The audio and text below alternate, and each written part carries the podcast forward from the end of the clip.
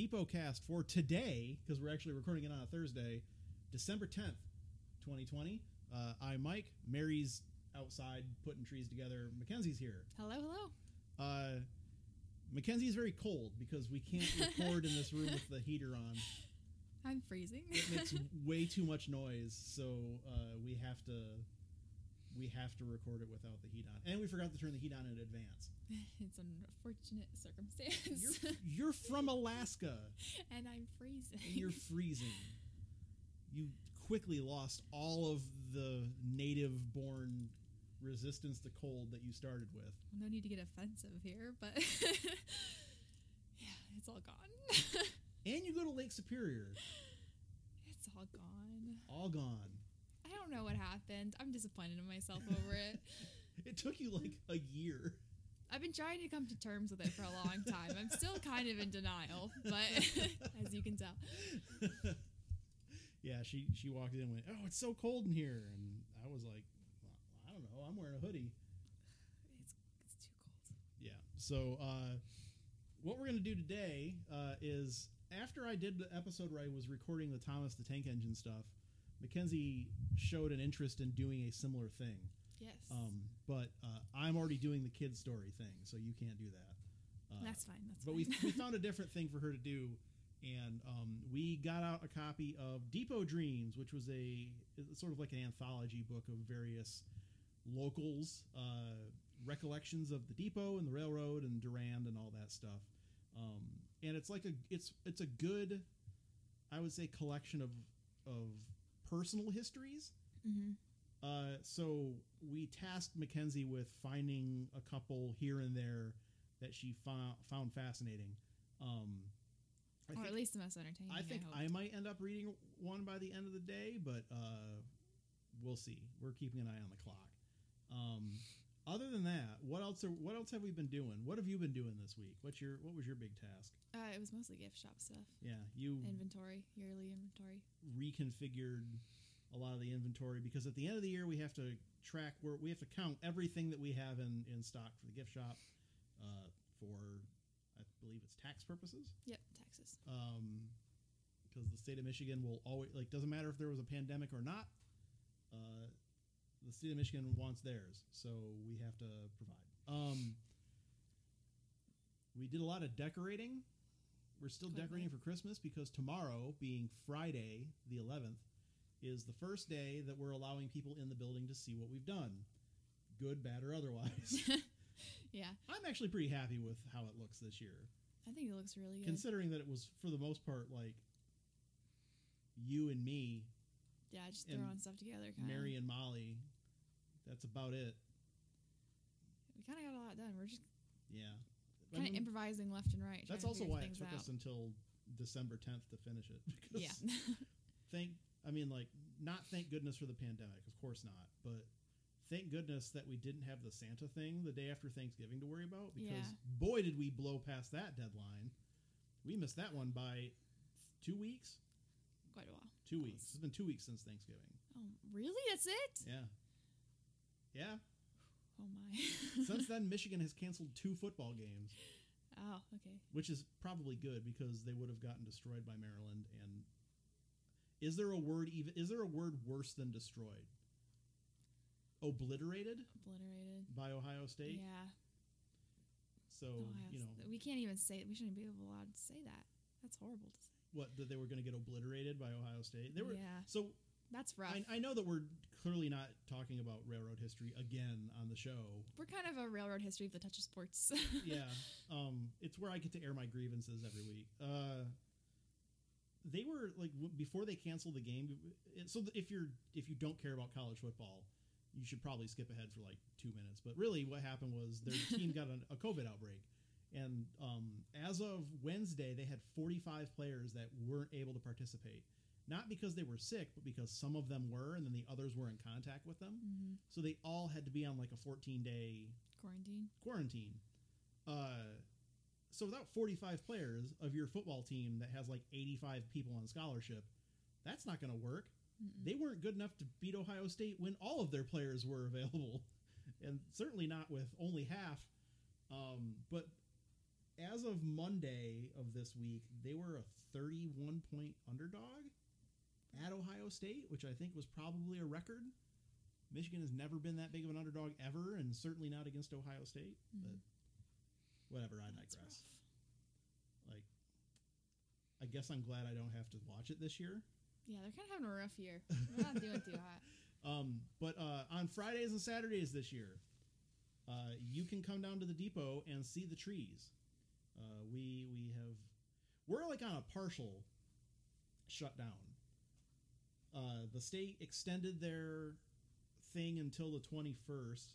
hmm Uh, but for us, it's a little murky because it didn't specifically say museums should be closed. hmm Um, and typically, when they don't say museums, they do say something like libraries. So we we're like we tend to Follow them. consider ourselves a library in that regard. We are sitting in a library, so I think that counts. Yeah, we Uh, have one.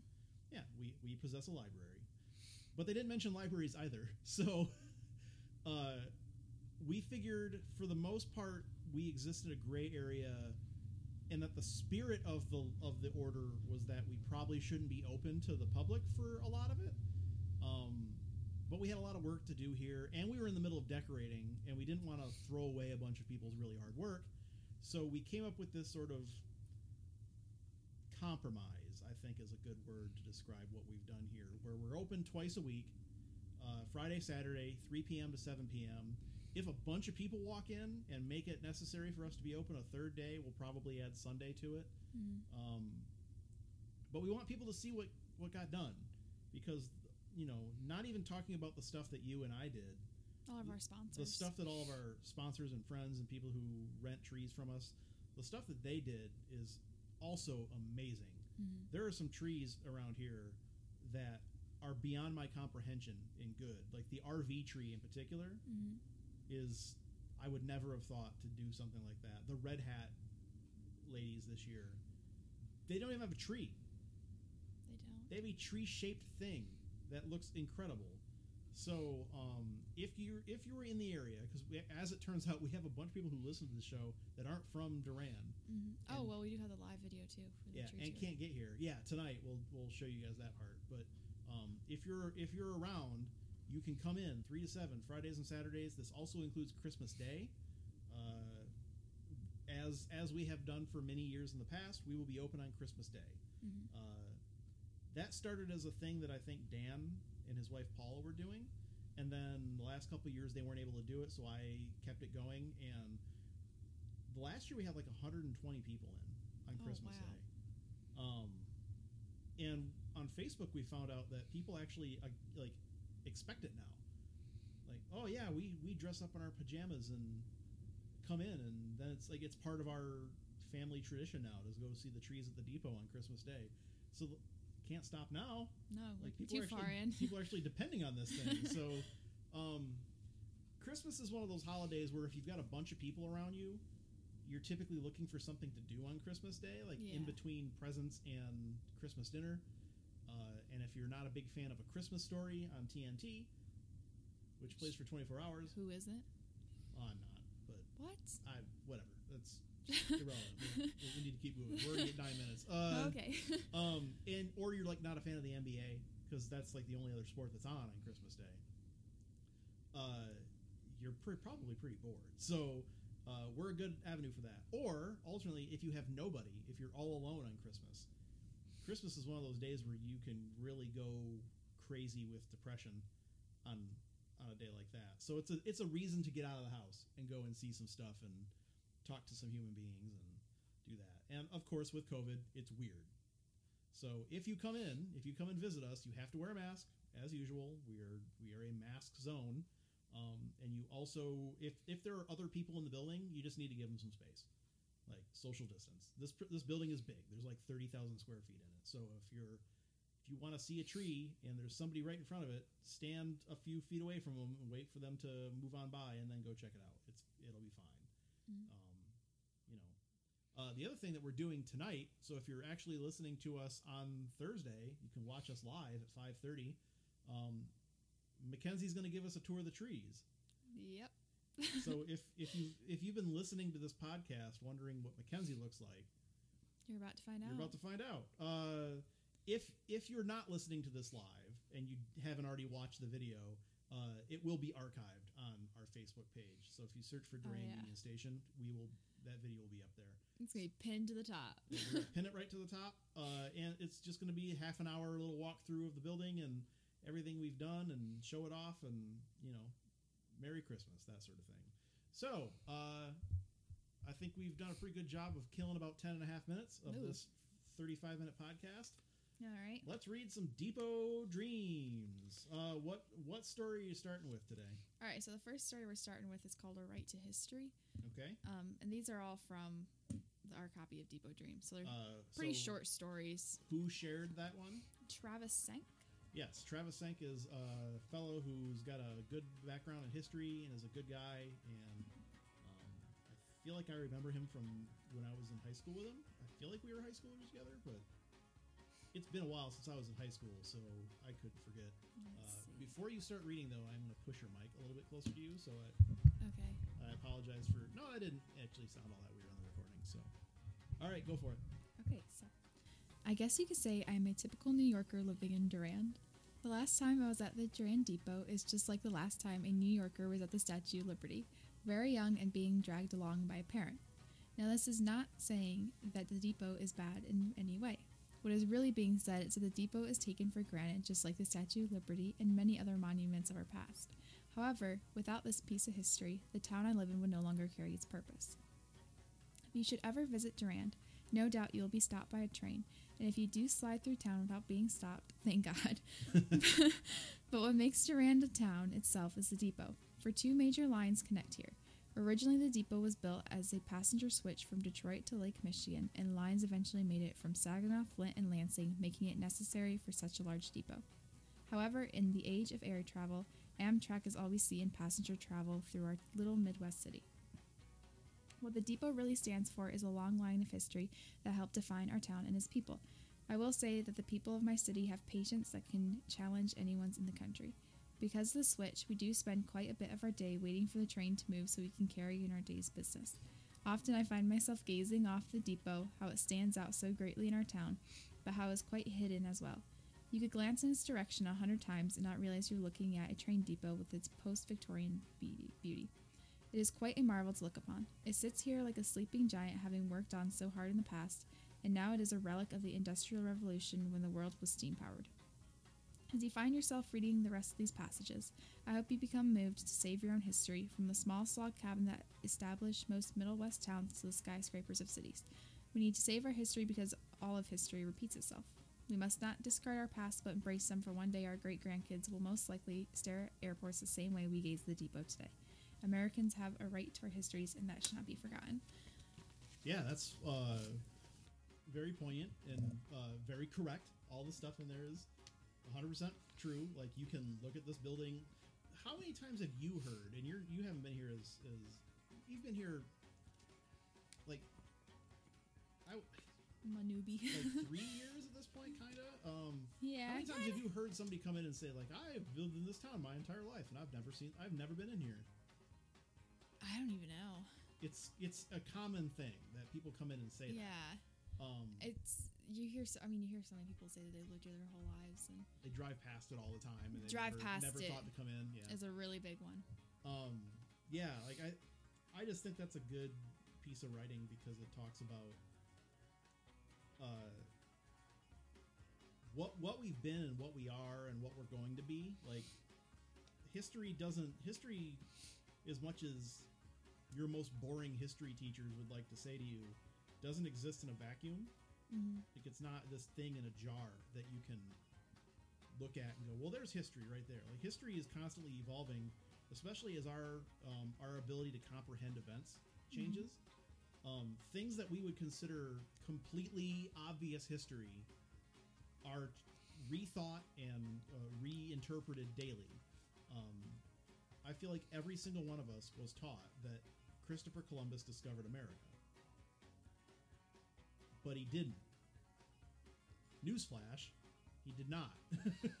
he was he was beaten here by several people, including Native Americans, who were definitely here first. um, So like that's but that's the sort of thing. Like what history is is not what history will be.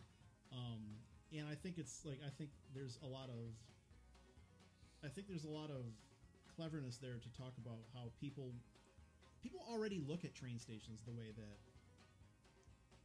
people in the future will look at airports and eventually like we'll be taking a space elevator to the moon and being like why would anybody ever fly anywhere that's stupid Yeah. you can just teleport there now. What do you mean people used to walk to places? You, can't just teleport? Um, yeah, I just think that's really good. Um, I got caught by a train again today on my way to work. I did too. There wasn't even a train where I was. The gates came down. There was no train. It was stopped. It was the train that stopped you. There was no train there either. The gates were just down. Yeah. Interesting. I think they're working on something over here in front of the building, and whatever it was, it tripped the signal. But yeah, sometimes you can get caught by a train in Durand, and there isn't even a train. And you're stuck there forever.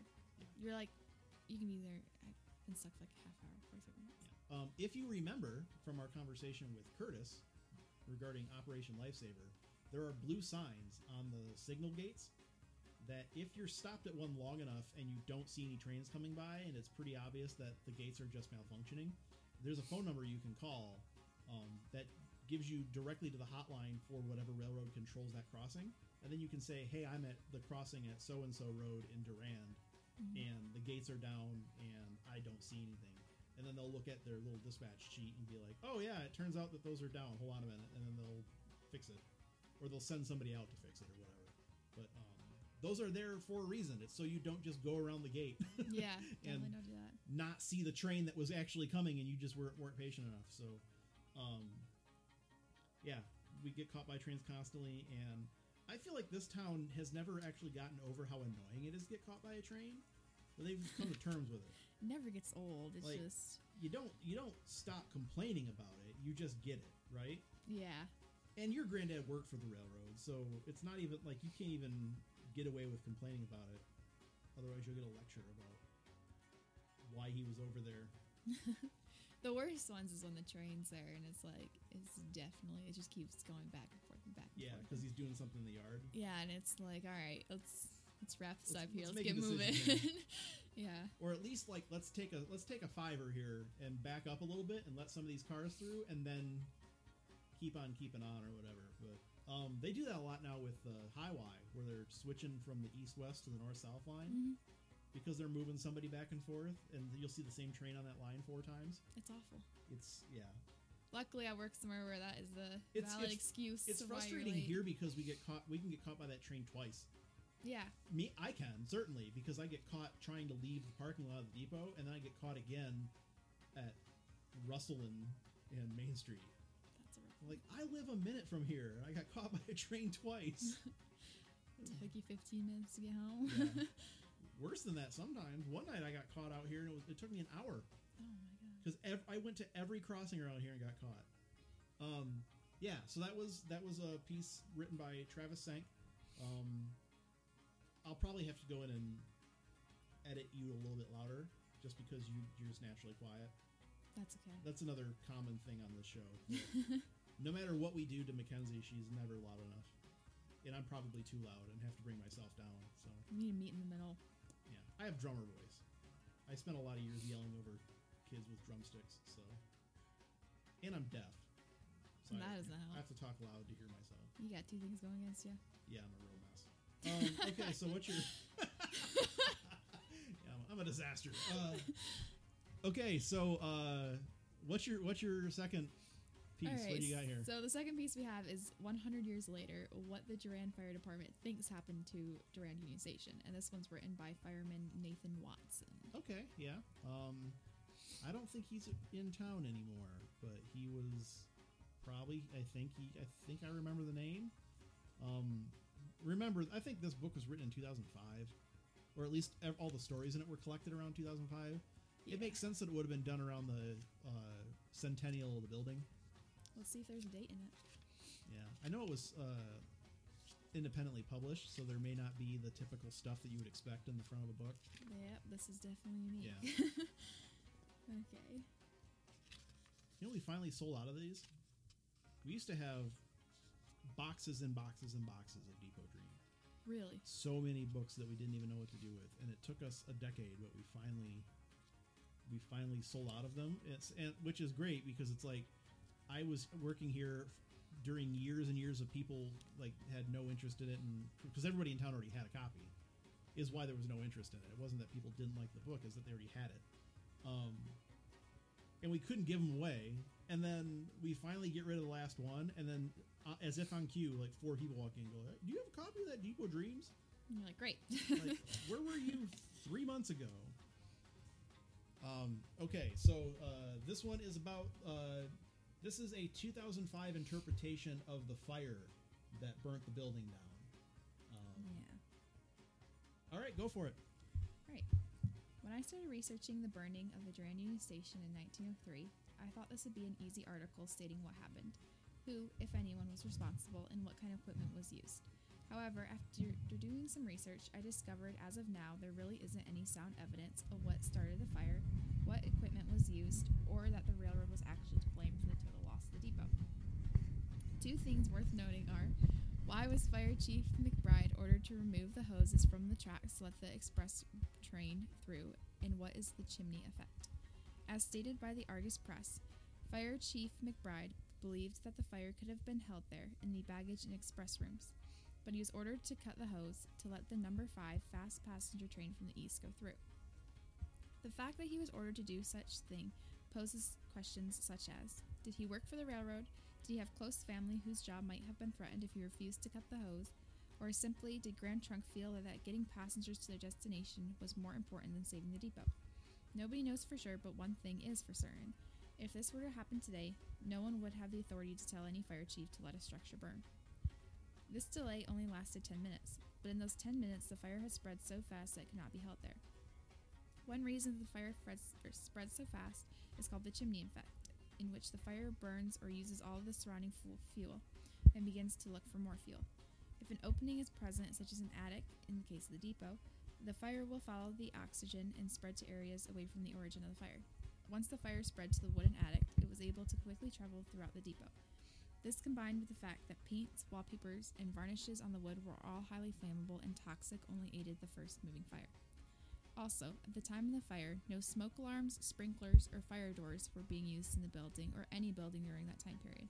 Even the rebuilt station did not have these safety devices. It was not until 2003 that water was rejected to the depot from the water main. Fire doors, smoke alarms, and a fire suppression system were added to the depot after being ordered by Fire Chief Richard Rinker of the City of Durand Fire Department to ensure that the depot will still be around for another 100 years for visitors to enjoy. So that sums up that article pretty much. Thank you. uh, I, I figured out if i just hold the microphone for her you can hear her way more clearly so uh, we've learned a tactic today on the podcast it only took us this is our 37th episode it took me 37 attempts to figure out oh wait a minute if i hold the microphone for her while she's reading Mike needs to hold the microphone while I, Yeah. it like while I a speak. like a reporter um Makes me feel important. Um, yeah. uh, that's very interesting uh now I don't know how much of that is true. I didn't know that we didn't have. I mean, I guess Dan would know. Dan obviously would know, but I didn't know that we didn't have a, wa- uh, like the water main redirected this way until 2003. How did we not have smoke alarms until 2003? Is I my bet we had smoke alarms. Yeah, I feel like some of this article needs to. It probably wasn't written with a huge amount of clarity, but I think it. The sprinkler system thing probably tracks. Like that makes sense. Fire doors. I mean, how long has that fire door been up in the attic? That is a. Um, I think that got put in. It wasn't put in as of like '79 when they got the building, but it was put in probably around the time that uh, Dick Rinker came in and wanted to look at all the like look because that was around the time that we actually got a, a capacity limit. Okay. Before that, like, so think about think about that when like in 1912 or whatever when this building was at its height that you could have 3000 people a day through the building Mm-hmm. and currently the entire building's capacity is 140 And with COVID, it's six. yeah but like there is no way that you only had 140 people in here at any point no. when you, when you had 3000 people a day walking through it so um but it does make sense that if the building caught fire quickly because it started in the boiler room and it was up into the freight room quickly, which is a big open cavernous space, a lot of air in there. Mhm. Um, and right above that is the attic, which is, and it has always been wide open and wood.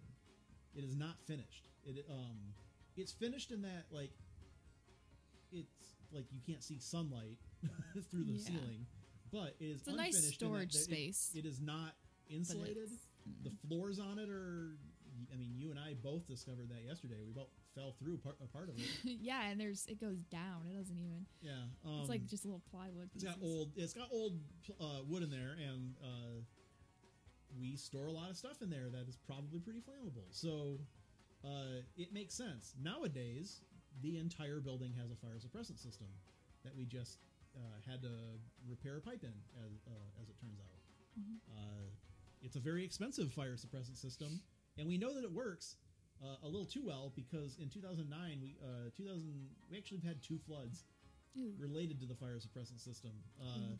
One was because the pipes froze. The other one was some some other failure. I think something got broken, like a like a sprinkler head got broken and it opened the system. Um, so we know that it covers the entire building in water.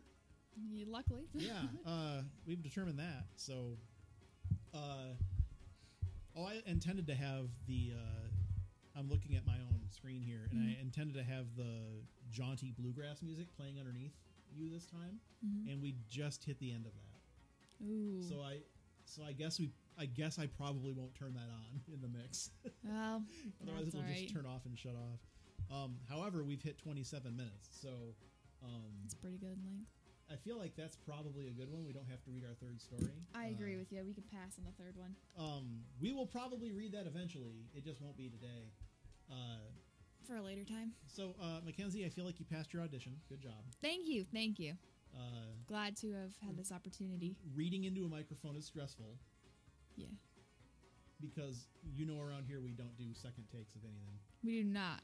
I did teach her the trick to completely scrub a take if it, if you need to do it. Like if you've just completely fumbled your words and you you need to start over again. Because this is a clean podcast, the easiest way to, to get a redo is to just curse loudly, giving me no it's choice the only but to edit it. guarantee. Or if your phone goes off. Or if your phone, oh no, we leave the phones in.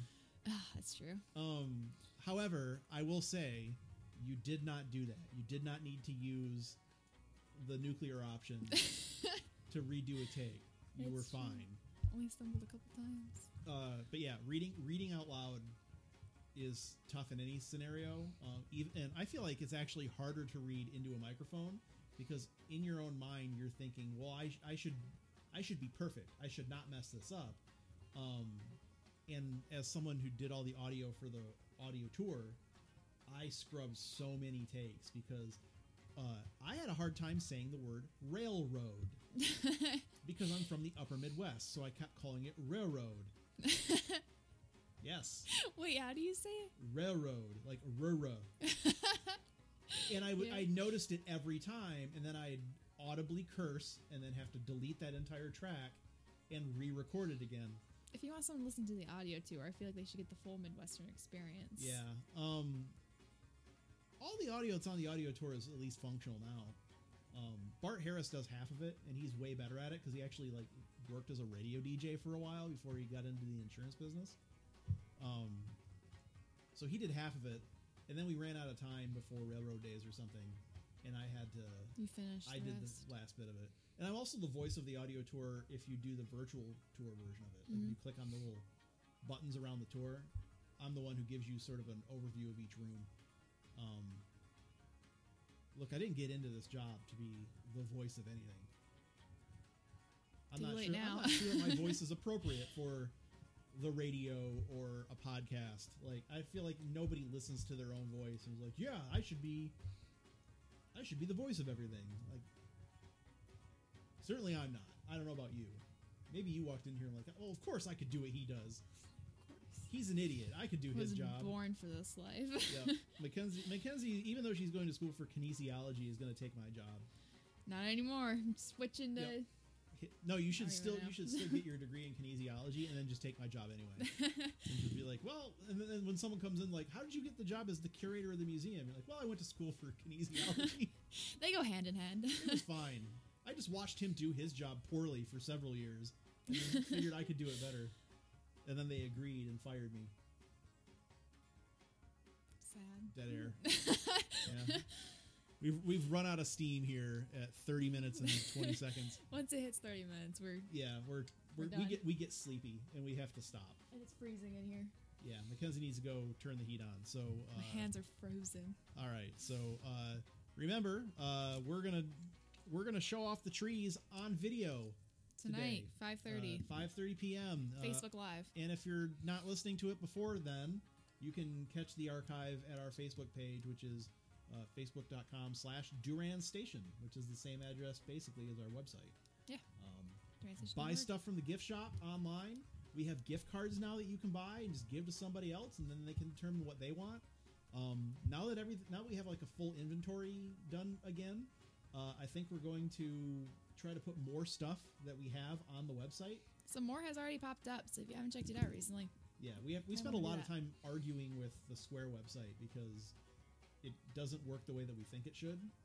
it doesn't, it doesn't work the way it should. It, that thing is, it hates us. Yeah, like I'm not gonna use our podcast to trash Square because it's actually a pretty good service for what we need it for. True. But the website element of it is very difficult to.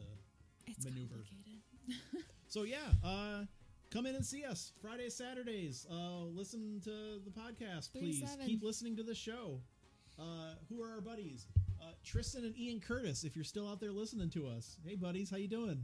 I know you don't live in Michigan anymore, but and we miss you. So um, maybe we'll see you again soon, and maybe we'll see all of you again soon. We've done some pretty cool stuff here that we want to show you. So please put on a mask. Please show so- social distancing. Please use hand sanitizer and wash your hands.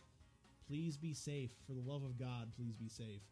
And uh, this was the Depot cast for the 10th of December, 2020. We are almost done with this terrible, terrible year.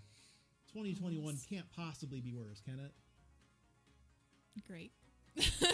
Good job. We've got You just jinxed us. we've got 21 more days to determine whether that'll be whether I just jinxed us or not. So um, if if something bad happens, it's Mike's fault. it, it is yeah. Well, whatever. I'll I'll shoulder that burden.